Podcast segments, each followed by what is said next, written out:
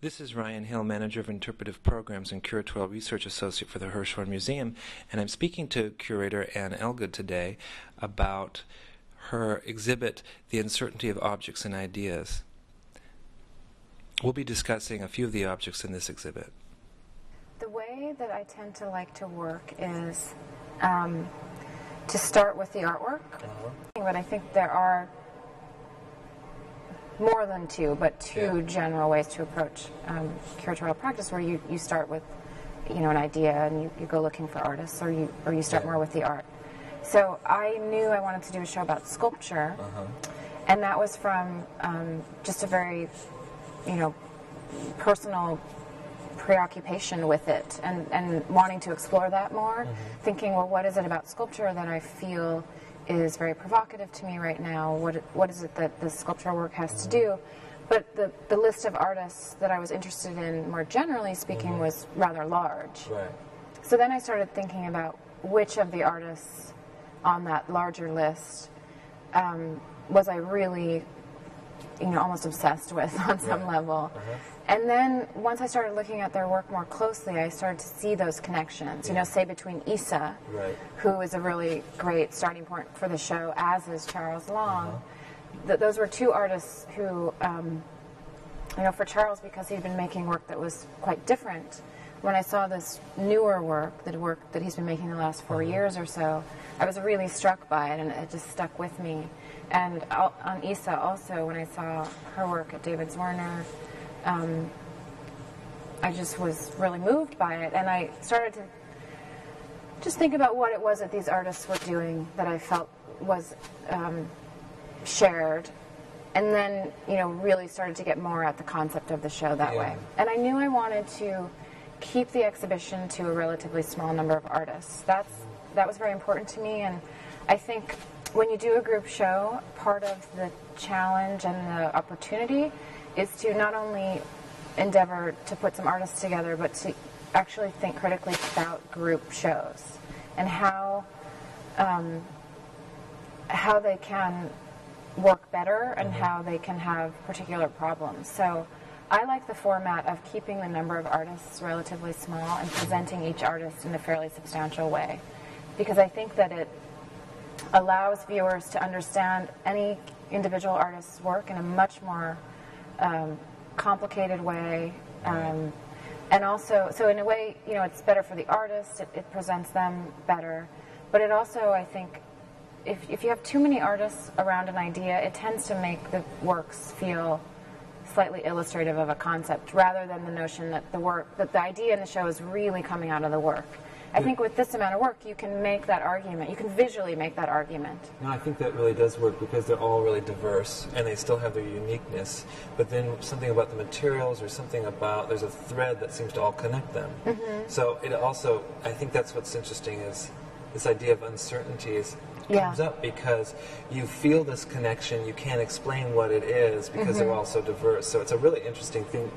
It's interesting how that works. Yeah. Um, yeah, it's a funny concept to start a show with, isn't it? Uncertainty. yeah, but I also think that it's daring because to say it's okay to be uncertain when you look at the work as an invitation to say that these people are exploring something and you can explore yeah. with them. And I think, especially with contemporary work, to say we're certain about what's happening right now is really you can't. Yeah, you have no retrospective view. Yeah. and also, I mean, the, the way I think of uncertainty in the exhibition there are different ways that I think it functions, but two important ones are um, that something you just touched upon, which is that there are many interpretations mm-hmm. available to the works. Even any given element in a piece. We're staring at Isa Genzken right now, right. and you see this turtle. Right. Well, the turtle can be you know many different things to many different people. So right away you start to bring in your own associations and and to connect those to other elements in the piece.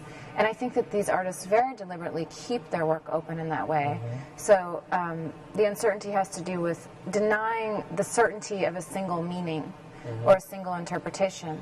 But I also think that uncertainty reflects um, a kind of cultural zeitgeist. Mm-hmm. Um, or a sense that we have, I think, as a culture and as a world right now, that, that, that our world does feel very uncertain in many ways. There's a lot of um, awareness of how in flux things are just naturally, which I think is reflected in the work very much, but also that this is a particularly strife political moment. Yeah. There's a lot of the certainties that we thought um, about the world for different periods of our history that, that are kind of upended right now and questioned. So, so I think it well, creates a platform, and you were you used the word dialogue, and that's a really great word because I think all of this work encourages dialogue and even debate. Right. And I think that as an institution, that's part of our role is to be a platform for that kind of dialogue to happen. Uh-huh. Not only when we organize public programs and we sit around and talk about the work, Right. but also the experience that we can encourage where a person stands in front of an artwork and even has an internal dialogue Right. um, or talks to their friend or whoever they're here with. And I think that's the hardest thing for people because I, you know, I work with the visitor a lot, and one of the things that I notice is that people will often, you know, they still have a little bit of. I think some people, I'm not saying all, but some people will often have the feeling that that culture is kind of like medicine. They're supposed to just like take it and not question it. And I think the Mm. This idea, yeah, yeah, and that the idea is that. Um, that no, you can not only question it, but that your meaning can be on an equal par to other meanings. Yeah. You know? But as a curator, I mean, that's a hard thing position to be in because in some ways you're still having to. Um, you have a certain amount of professionalism in your field, right? So you have to kind of say, well, I am certain about some things. Well, it's been interesting the kind of interpretive process with Yeah. this work because um, I've described this before that I, in writing the catalog text, I had these funny moments of. Um, I, I've described them as sort of existential angst, which is far too strong, but Yeah. it gives you kind of the sense of it, which was in writing down and putting into words, which of course has is limited anyway. Words never seem to quite be able to express adequately the visual, right? Mm-hmm. Um, not only the visual but the emotion of this work. Mm-hmm. And so when I was writing my catalog, there were moments when I thought, I can't do this. You know, I mm-hmm. can't put this down in writing and, and have it as this, you know, kind of finalized interpretation of this work. And I felt somehow like I was doing an injustice to the work on some level. On the other hand, it's really fun to talk about mm-hmm. and it's really fun to write about. And I think hopefully what, what comes across in the, in the writing is, is the very fact that, you know, I have even multiple interpretations mm-hmm. of every artist and that, that and that they're more much beyond that.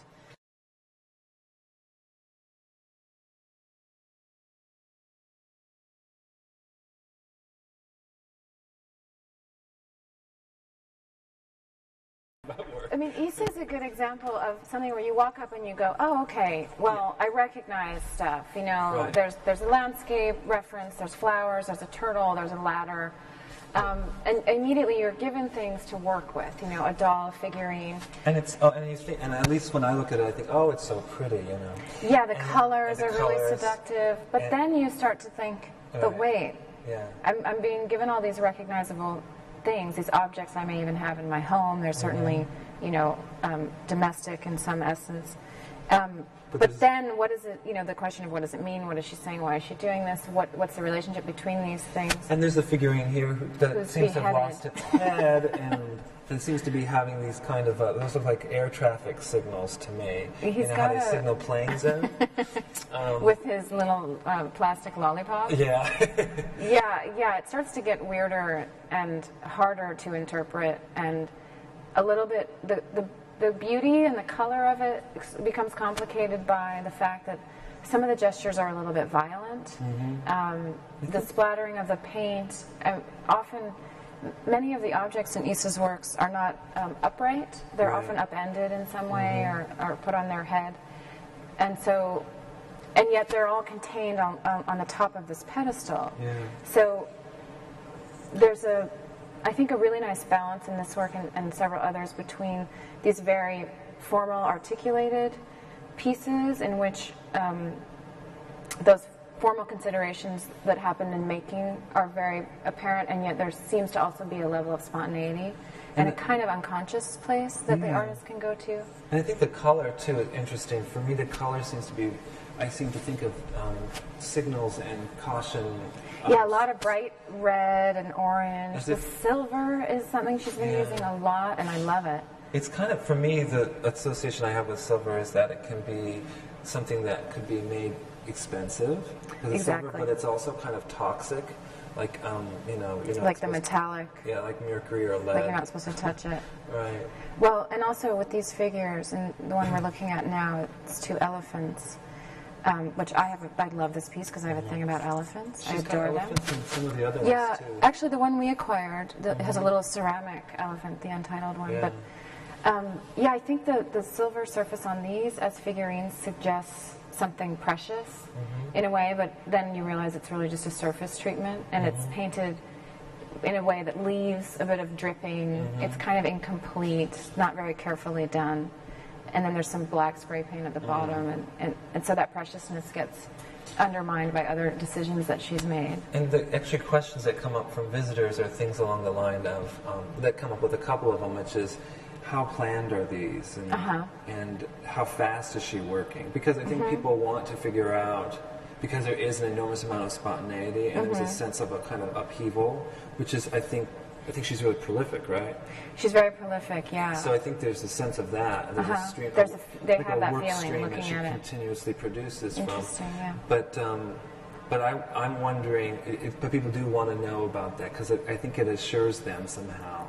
Well, you know, I, I couldn't tell you Yeah. how long any individual piece takes because I don't know the answer to that. But Are there sketches and plans, or is it just really kind of uh, I've never through? seen sketches. She she works in groups Okay. and she works a lot. Mm-hmm. Um, she spends a lot of time in the studio, and I think when she's in the studio, she's my sense is that she's very almost obsessed. She's in there all the time, and she's working on a group of, of sculptures. I don't know whether she kind of works on one, finishes it, and moves on to the next one. My assumption would be that she's working on them um, on multiple pieces at once. And I think when you know which pieces are the, th these first 2 and then that excuse me that fourth one are from the same moment Right. I think you start to see certain um, formal decisions Right, right. and and subject matter that that get that are that exist in all of them. So I think there's probably there's quite a bit of back and forth Mm-hmm. um, and a dialogue happening for her, like the like on this one the use of the photograph in the back, Uh-huh. which seems to be um, a, a setup of objects that are then mimicked in the piece itself sculpturally that she's set up in the studio or something and then taken a photograph of it blown that up used it as a backdrop on the screen element and then ripped into it on the other one it's a, it's a photo of her studio that she's dripped with paint and then wrapped around the pedestal to act as um, to become part of the pedestal and so that that photography using photography in the work exists in both of these. And um, I think that relationship of the two-dimensional onto the three-dimensional is something that she's done, you know, in other works too, and is something that she's interested in. There's a, for me, it creates like this theatrical quality because Mm-hmm. it's almost like a backdrop that allows you a setting for her characters a little bit. Yeah. And the earlier, the one we were looking at at the beginning has kind of a, um, a still life quality, but these seem to be. They they hint at being narrative, but at the same time they let you know, like she rips the photographs or she's dripping things or she pastes them together, so they let you know it's, you know, you're not really there.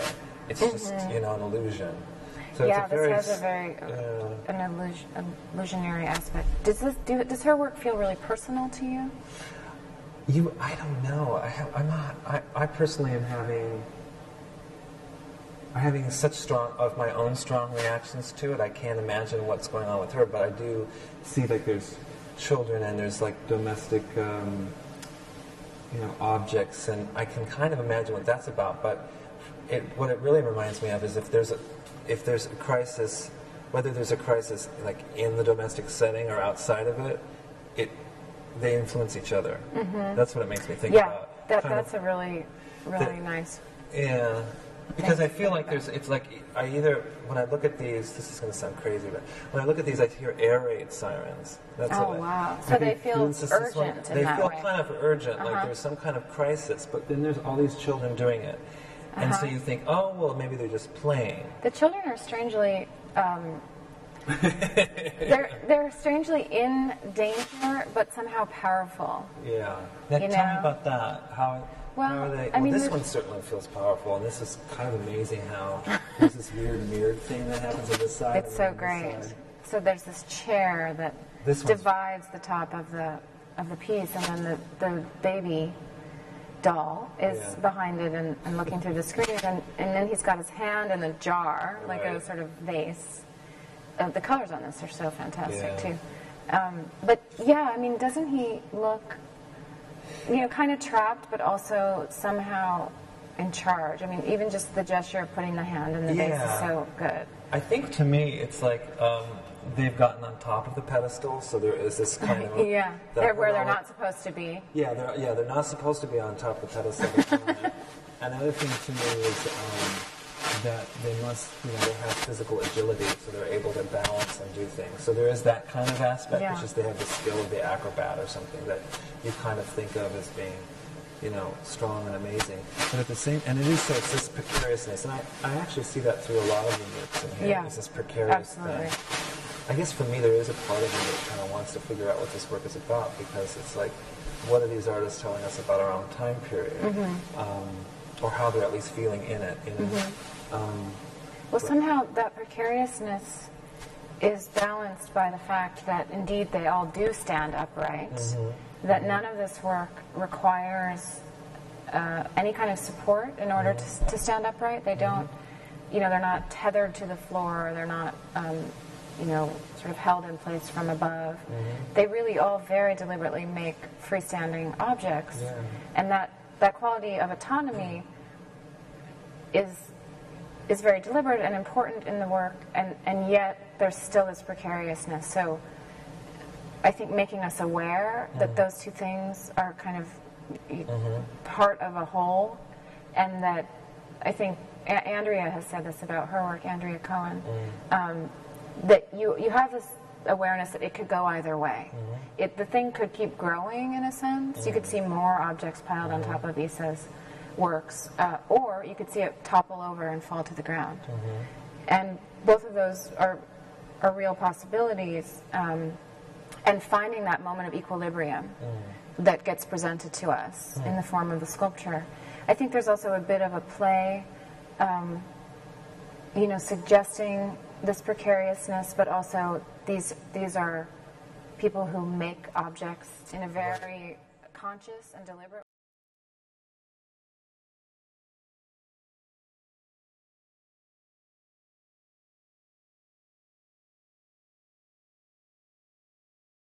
Because I was looking at the Franz West, I was thinking. Do you want to walk down there? Yeah, but I was thinking here are two very different approaches to sculpture, you know, which have Mm-hmm. Which somehow go together. Yeah, they're psychological. Yeah, very psychological. But at the same time, two very different ways of approaching it.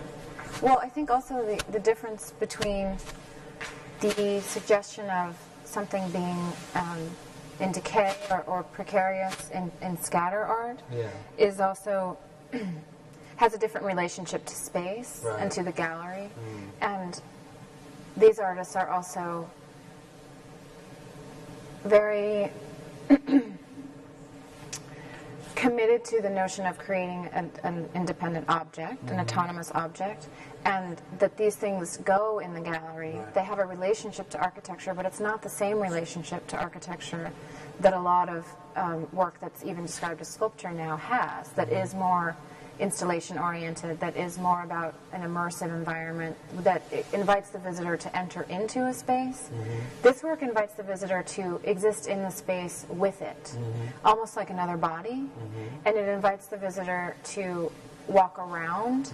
All of this work um, really can't be understood from one perspective. So, of course, in that way, it's very sculptural, it's different than painting, but it's also.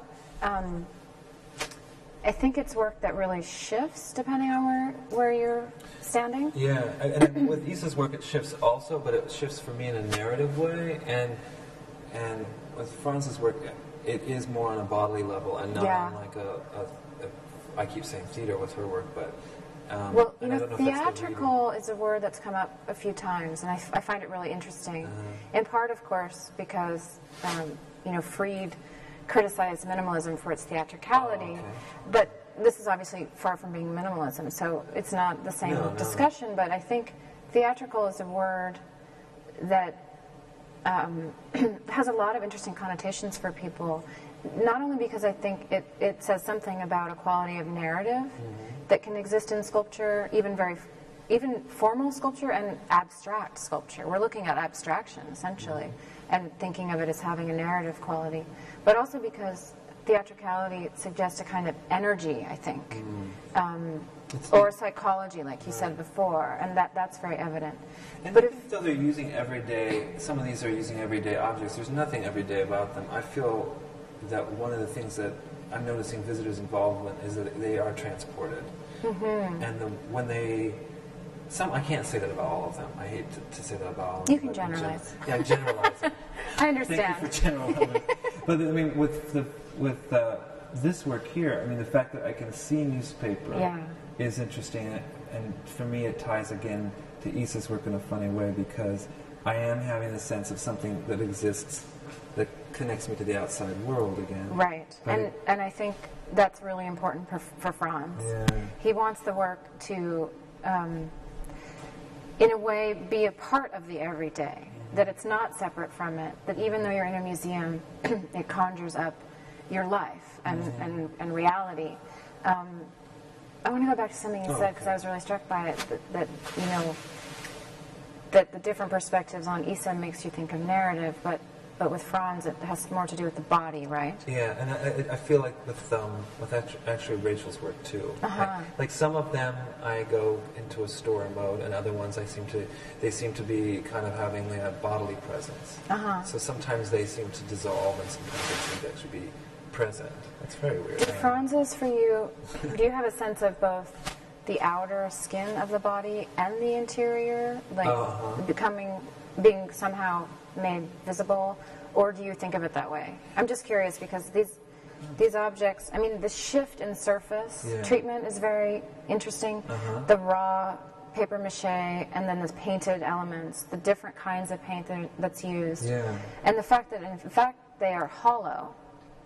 So we know they don't have an inside, and it's almost like that inside is somehow on the outside. Yeah. I can see that. Um, Well, there's a couple things because of, it's the these are Sisyphus series. It makes me think about that this is something that keeps rolling, and it rolls into stuff, and like Yeah. a shoe, it picks stuff up off the ground. you uh, know? totally. Like Yeah, a- or like snowballs. So it's all a little like a snowball. But but then what you're saying to me is that this could also be something that it's it's spit up outside of itself. You know, Yeah. The paint has an activated quality too. You know, so I would say, but this this one looks more like something that would be stuck to a shoe.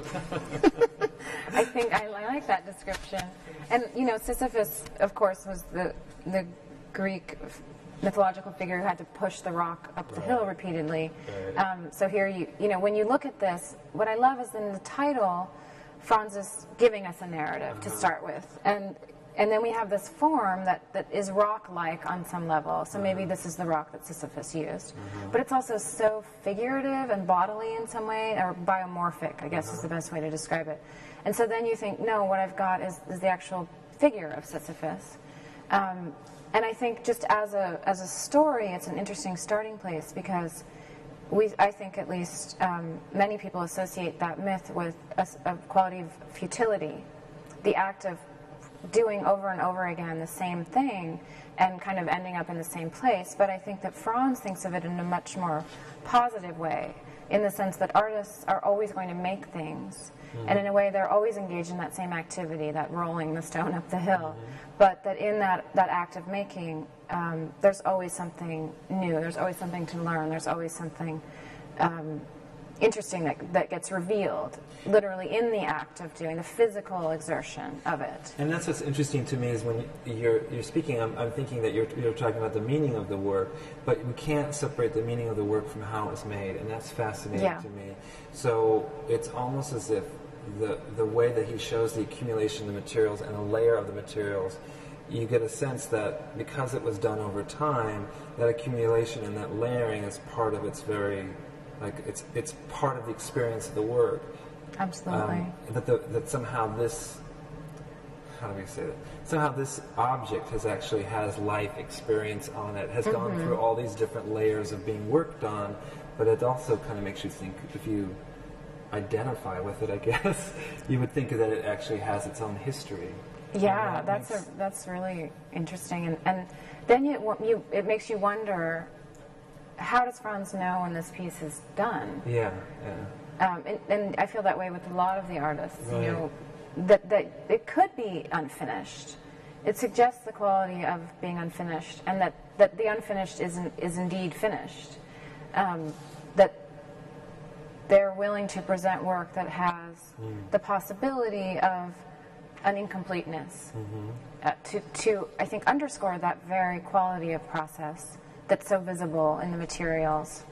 Um, certainly, the way that Franz paints things, y- you feel like he, he could still be doing it, still be working on it. Maybe another color could be added. And in a way, it's a, it's a very generous way to present work because you almost, as a viewer, feel like you too could add something to it. Yeah, because you know? for instance, this layer of, of, of newspaper could be another layer of paper mache to build the form, and then more paint goes on top of that. Right. But he's left that bare. Just kind of Exactly. like how the palette is used. He uses these pallets, and those pallets were partly.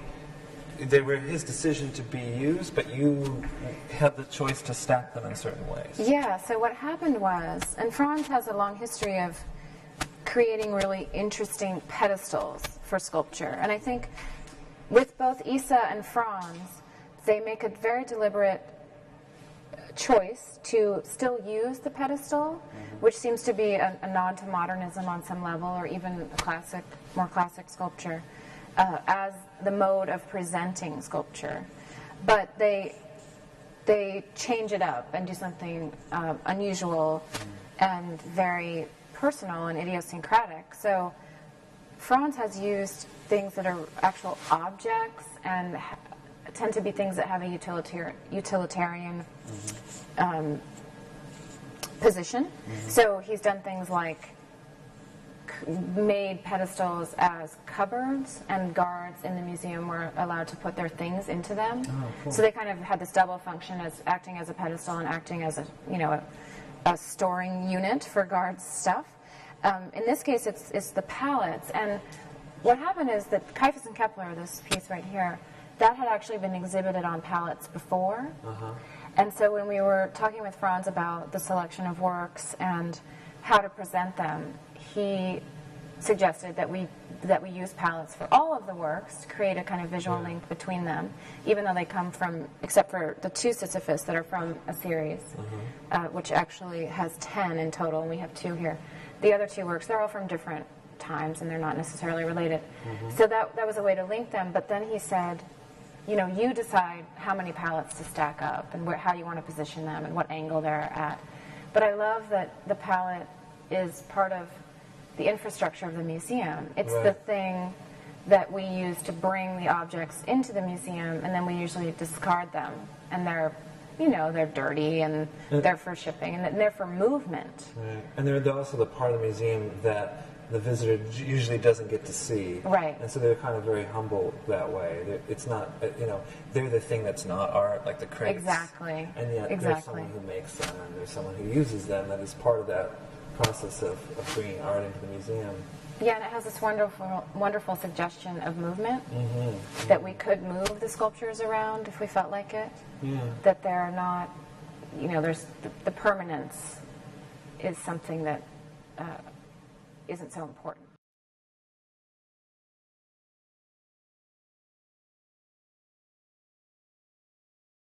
In the case of this particular Rachel Harrison we're looking at, Shelley Winter, there's wood in it. It happens to be an IKEA table. Right. So that's a little different than what you might expect, but wood is obviously a very common material.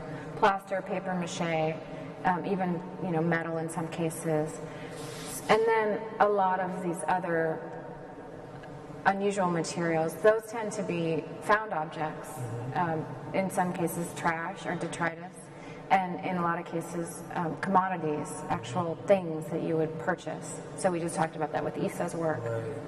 Rachel is a really great example of somebody who incorporates both of those things in every single work on some level. So there's really the sculptural part that is very handmade, um, at times very elaborate, uh, made with wood, pieces of styrofoam, and um, scraps of wood sometimes that are covered in a kind of cement, this, this material that she uses in most of her work, a kind of cement material that becomes a surface that she can make either biomorphic or more architectonic or angular. And then she paints those elements. And then those are juxtaposed to objects. So we're looking at pretty discrete. Right. And And it's a little bit of, of the, actually, we can't see the two artists we've been looking at, but it combines those, yeah, it combines found materials. Yeah, with the sculptural, Sculptural. objects.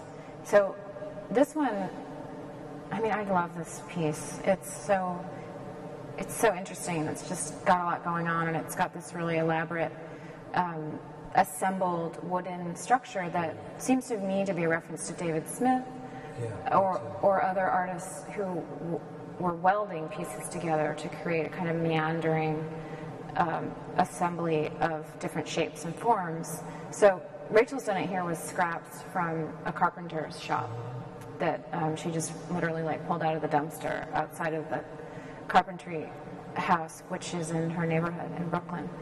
And so that becomes this really elaborate structure upon which these other objects are housed. And one of those objects is this really large sculptural element that's a big pink um, angular assemblage of things. And in a funny way, I think of the, the David Smith wood part as, as really the apparatus um, or the display mechanism for the big pink object. And then the two found commodities that she's used, one, one being in this um, all-star wrestler figure, and then one being um, a can of country kettle uh, air freshener. Country kettle. And I don't, I'm trying to figure out what that smells like, country Oh, kettle. God. I- is it really flowery?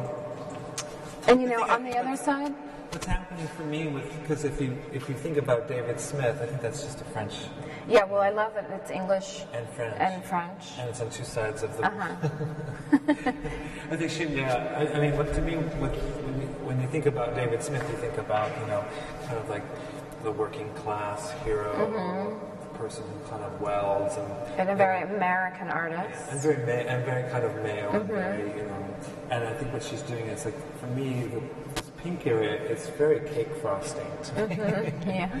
And then also with the with the wizard, so there's there's just a real sense of kind of feminizing the work, and I think we we had talked about that there are issues about gender in her work too, Absolutely. and I think that the humor of it, uh, humor, there's humor that comes in. A lot of humor, yeah. I I have to say, people, I think when they're in this visitors in the newsroom, what I've gotten the sense is they understand that there's humor here. Yeah. But I think some, sometimes they don't understand the humor in some of the other works too. Uh-huh. And I think if you don't understand the humor, then you and you take some of that, some of it face value, and then it's not irony, but it's just No. a kind of um, a pleasure that we, you know, that, that that things can be made and you can have. Well, that they're serious but pleasurable. Yeah, Yeah. I think that that's uh, that's again maybe what makes people feel uncertain. Yeah. which is that they they think, well, we're in an art museum and it should be serious, and this is like new art and it's telling us something about ourselves.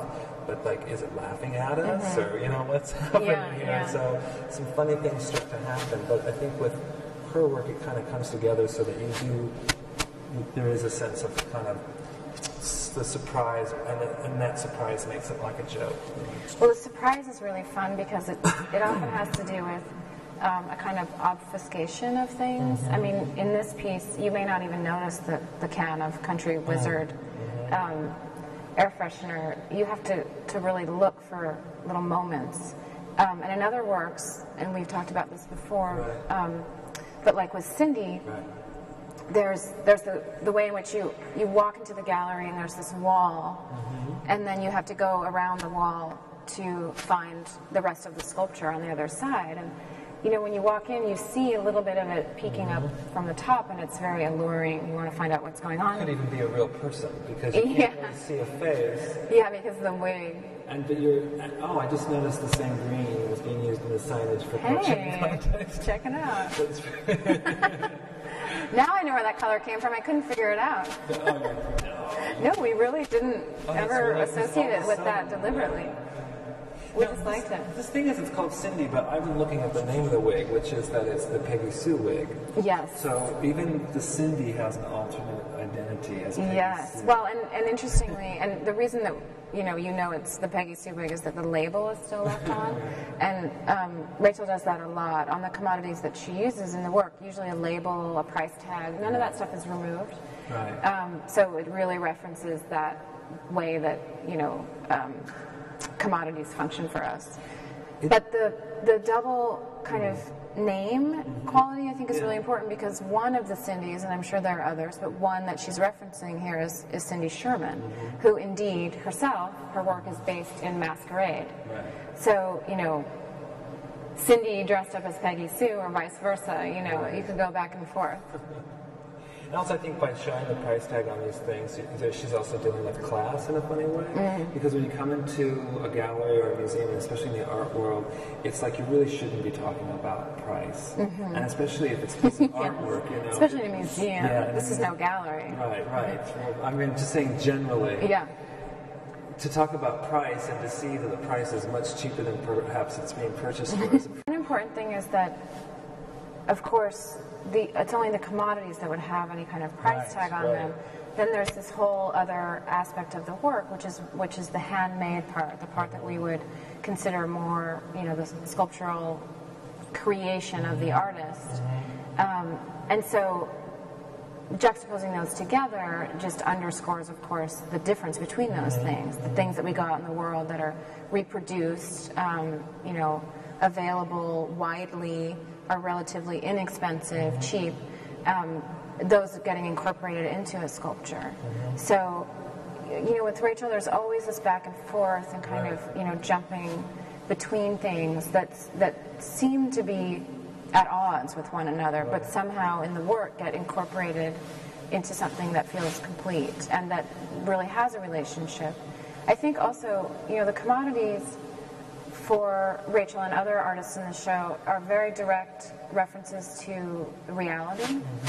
So, in a way, I would counter what you just said by saying that they're, they are suggesting that the realities of our lives are, in fact, um, material that's that's valuable to include into into into art. Well, the commodities are smaller in terms of how much, and it's like they're always within the larger works that are being created by her. So it's Uh-huh, interesting. They really are kind of minuscule in terms of the power of it. They kind of traverse through it, but like with all of these, I feel like the sculptures, the the work that she's.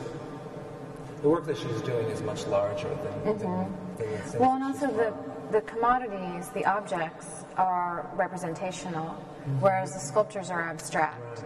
So that's another kind of dialogue or dialectic that she's setting up repeatedly. And so you, you constantly go back and forth between this thing that's abstract that you want to kind of try to interpret, make associations with, and then these things that are, you know, really at face value, they are what they are. And, and we had talked, I think at one point, something had come up about these as being kind of elaborate. You could think about them as elaborate frames for. Yeah, or displays. But I'm actually now I'm thinking it, it actually is something a little bit different, which is the way that she's displaying these objects changes their meaning. Uh-huh. And um, The, that- the, the commodities? well, yeah, the, the commodities. The way she's she's she's she changes their meaning by displaying them in different sorts of ways, Uh-huh. and has you think about them more complexly because of that. Absolutely. And so that's what is kind of really fascinating about about, about about it. But if a person coming off the street, and just going back to what I was saying before, it's it's this idea of multiple meanings. You can look at one little part of it and and go off on it. Mm-hmm. But all of these artists are challenging you to look at the whole, the bigger picture, everything Yeah. in it. That the parts are part of a whole, Right. and you can't really separate them. Right. And I think sometimes people might fixate on the things they recognize from everyday life Uh-huh. in a museum environment, um, and and that to see them in this new environment, I think is so that's kind of where the ready-made comes into. Yeah.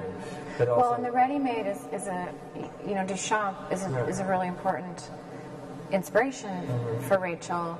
In part, thinking about the ready-made, Mm-hmm. um, and if you think of her sculptures as elaborate displays for objects, then it pushes the ready-made into a different realm. You Mm-hmm. Know that that it's not just taking um, the urinal and putting it on the wall; it's creating a whole elaborate thing upon which to put these things. Um, and that we, we talked about in Cindy, and it's also true in Pretty Discreet that there's a reference, or the, a reference, at, or in the case of Cindy, an inclusion of a wall in the work. So again, it's thinking about what's the function of the wall when we think about art. It's usually the, the site upon which an artwork is viewed, right? We don't usually associate it with sculpture. Sculpture is usually away from the wall, independent of the wall. And so that's a, you know, that's a lot to talk about right there. But also in her titles, I think you think about Duchamp. Pretty discreet seems to have the quality of a pun. right. Um, And even uh, the figure, which is named uh, Big John Studd, is interesting because these are actually all s- Studs that are in the work. put it together, and he's kind of holding it together, or he could be slipping off. I he's slipping or he's climbing or, you know. It reminds me of the uh, the gladiator. What is it? The the gladiator, the champion gladiators. They used to have those big obstacle courses. I don't know. It was, a, it was an old. Well, and All Star Wrestling is a huge Yeah, All-Star phenomenon. Um, and I'm afraid I don't follow it closely, but I think Big John Studd must be an actual, you know, uh, athlete who has some amount of recognition because he has his own doll. Right.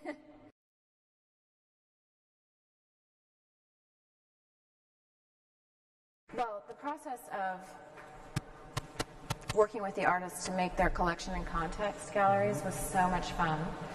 In part because I don't know a better way than to spend the day in storage with an artist, Yeah. just pulling things off the shelf and looking, and just it was amazing. But How did she? How did she or the artists that you worked with look at things differently than maybe you would?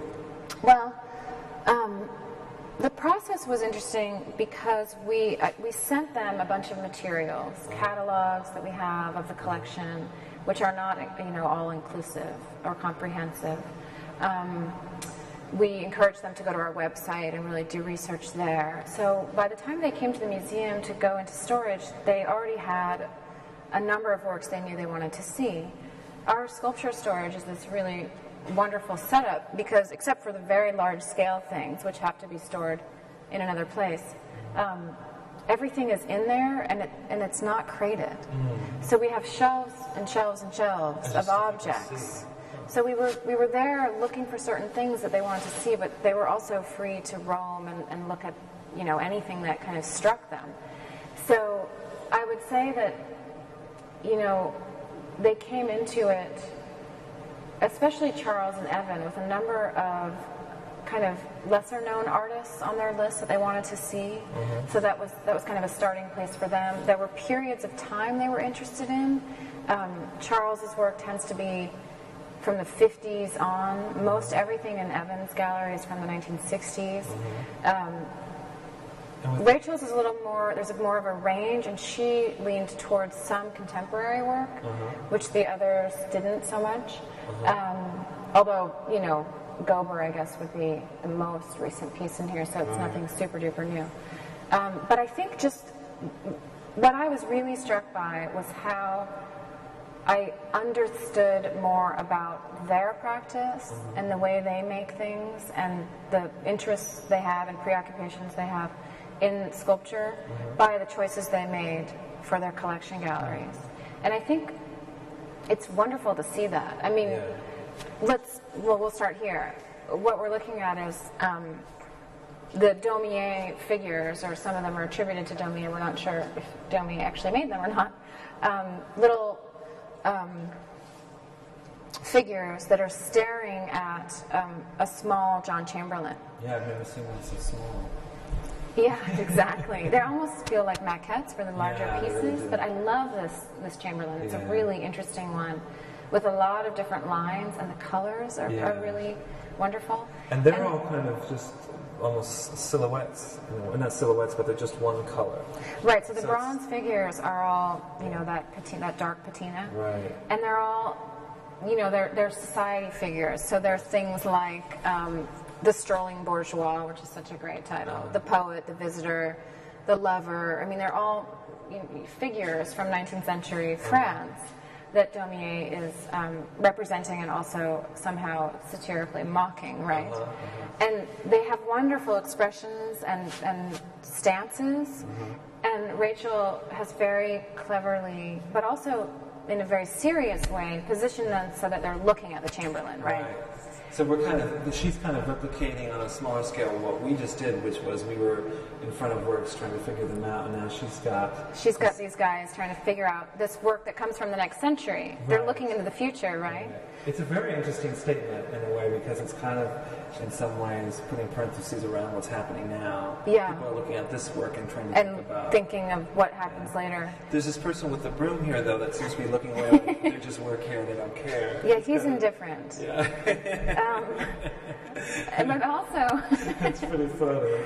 but I think, you know, and then you look at Rachel's work that's all about looking. Right. You know, it's right. about how do we look? How do we experience art?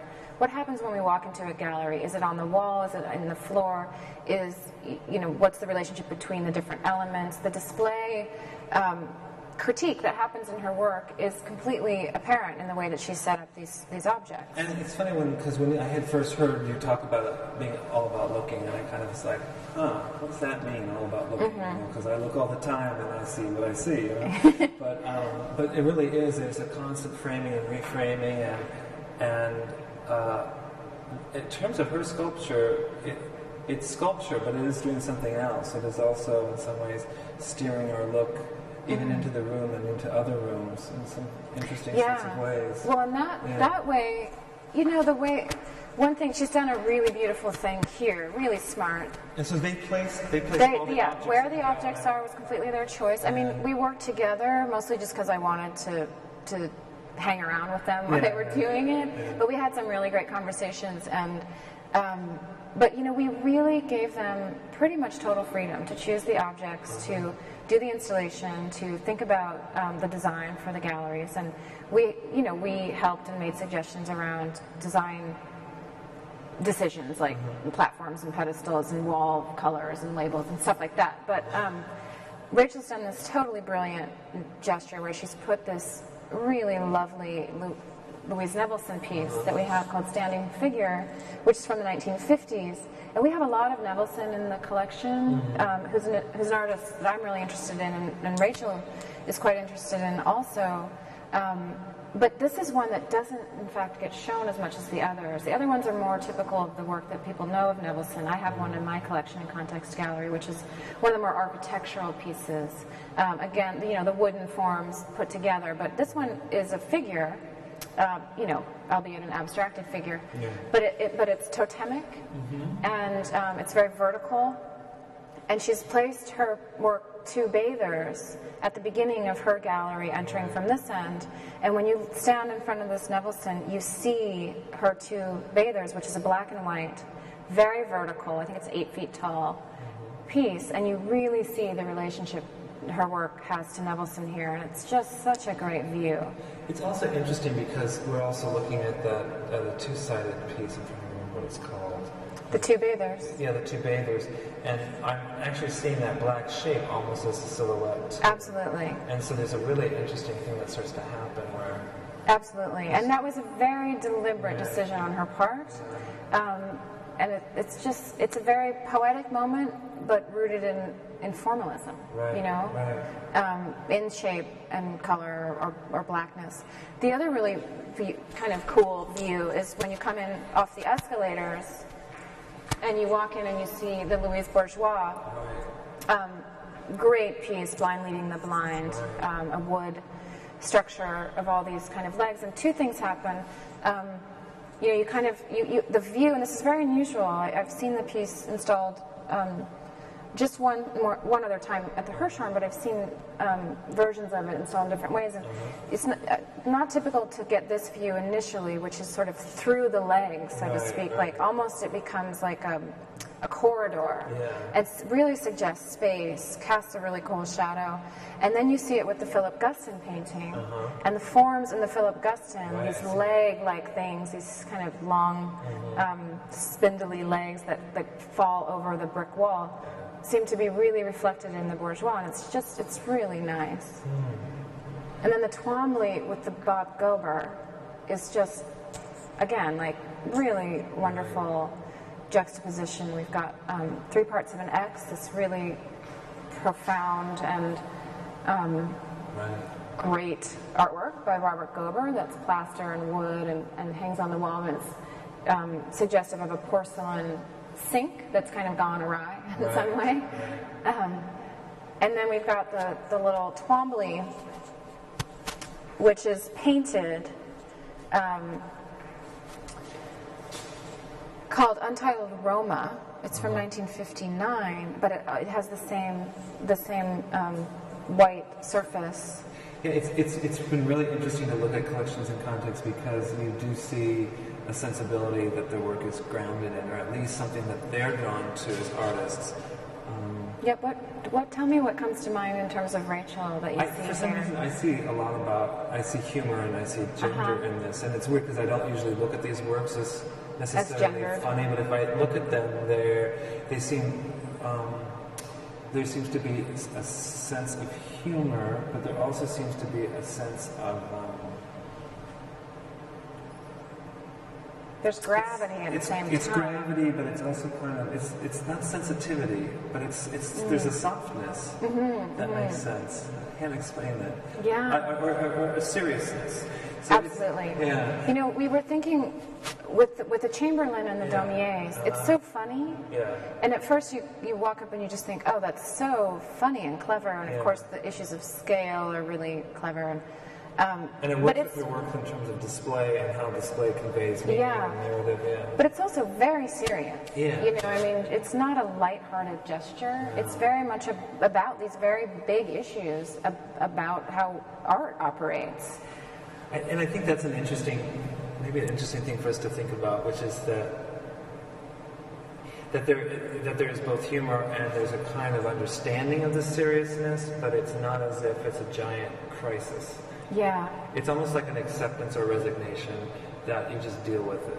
Well, I think that humor, I mean, humor is an interesting thing Yeah. because humor often is, um, I don't want to say masking, but it, it certainly does kind of placate Right. something more serious. And so it can function in that way. Humor isn't always in a dismissive sense. You know, it doesn't, isn't Right. about, um, it's one way of tackling something. Well, I also think it makes it easier for to, to tackle bigger, harder things Yeah. that are just painful. And so that's kind of, I, I would say, just talking about this work when we first kind of approaching it, which is you know, thinking about how it might reflect what the times are like and that uncertainty. serious. It is serious, but it is also a way of recognizing a certain amount of, I guess, fallibility or a certain amount of um, uh, ways to live with it. Yeah, yeah. maybe. Well, then, in, in, in, in the context of this conversation about humor, then the Daumiers are a really interesting choice for that, that reason as well, because the satirical work of, of the 19th century is such an interesting history for her to, to at least quote um, here, because it is, I mean, it really, satire is used as a way to talk about things that are extremely difficult.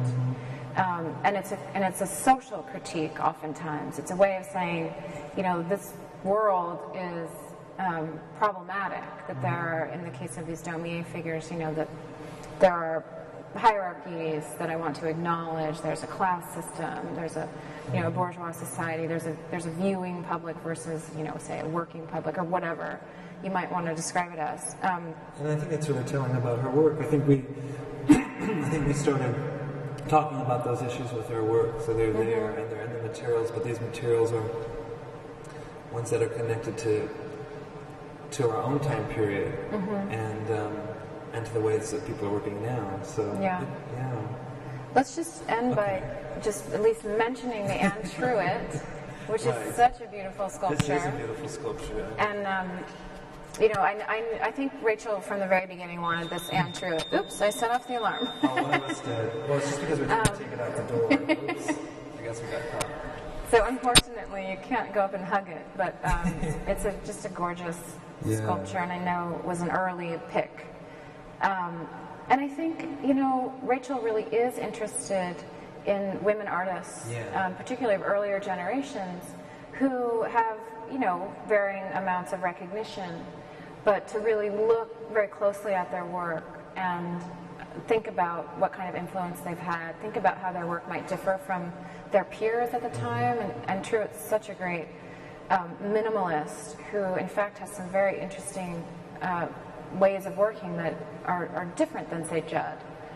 Um, much more hand quality to them. You can see the brushstrokes actually on the surface of this piece. See, that, I think that's what was that's fascinating to me is that she's picked these works that, um, except for the the Guston, are feel very quiet in a way Uh-huh. me. And Yeah. her work seems really extroverted. Yeah. So I, Maybe the Guston was the way to like throw that off. you know, and at first I didn't want any two-dimensional work. I had told the artist explicitly Oh, to choose sculpture because the whole intention was to really do an investigation of sculpture. But Rachel wanted to look at these two-dimensional pieces, and I, I realized that, of course, she uses two-dimensional pieces in her sculpture. Um, in the duck's leg piece that we didn't talk about, there's a photograph. In Two Bathers, there's the reproduction of the Cezanne and, and then um, an image from, a, from advertising. So the, the juxtaposition between two dimensional and three dimensional is really an active part of her practice. So it made sense then for her to be able to do that in the gallery as well. Hmm.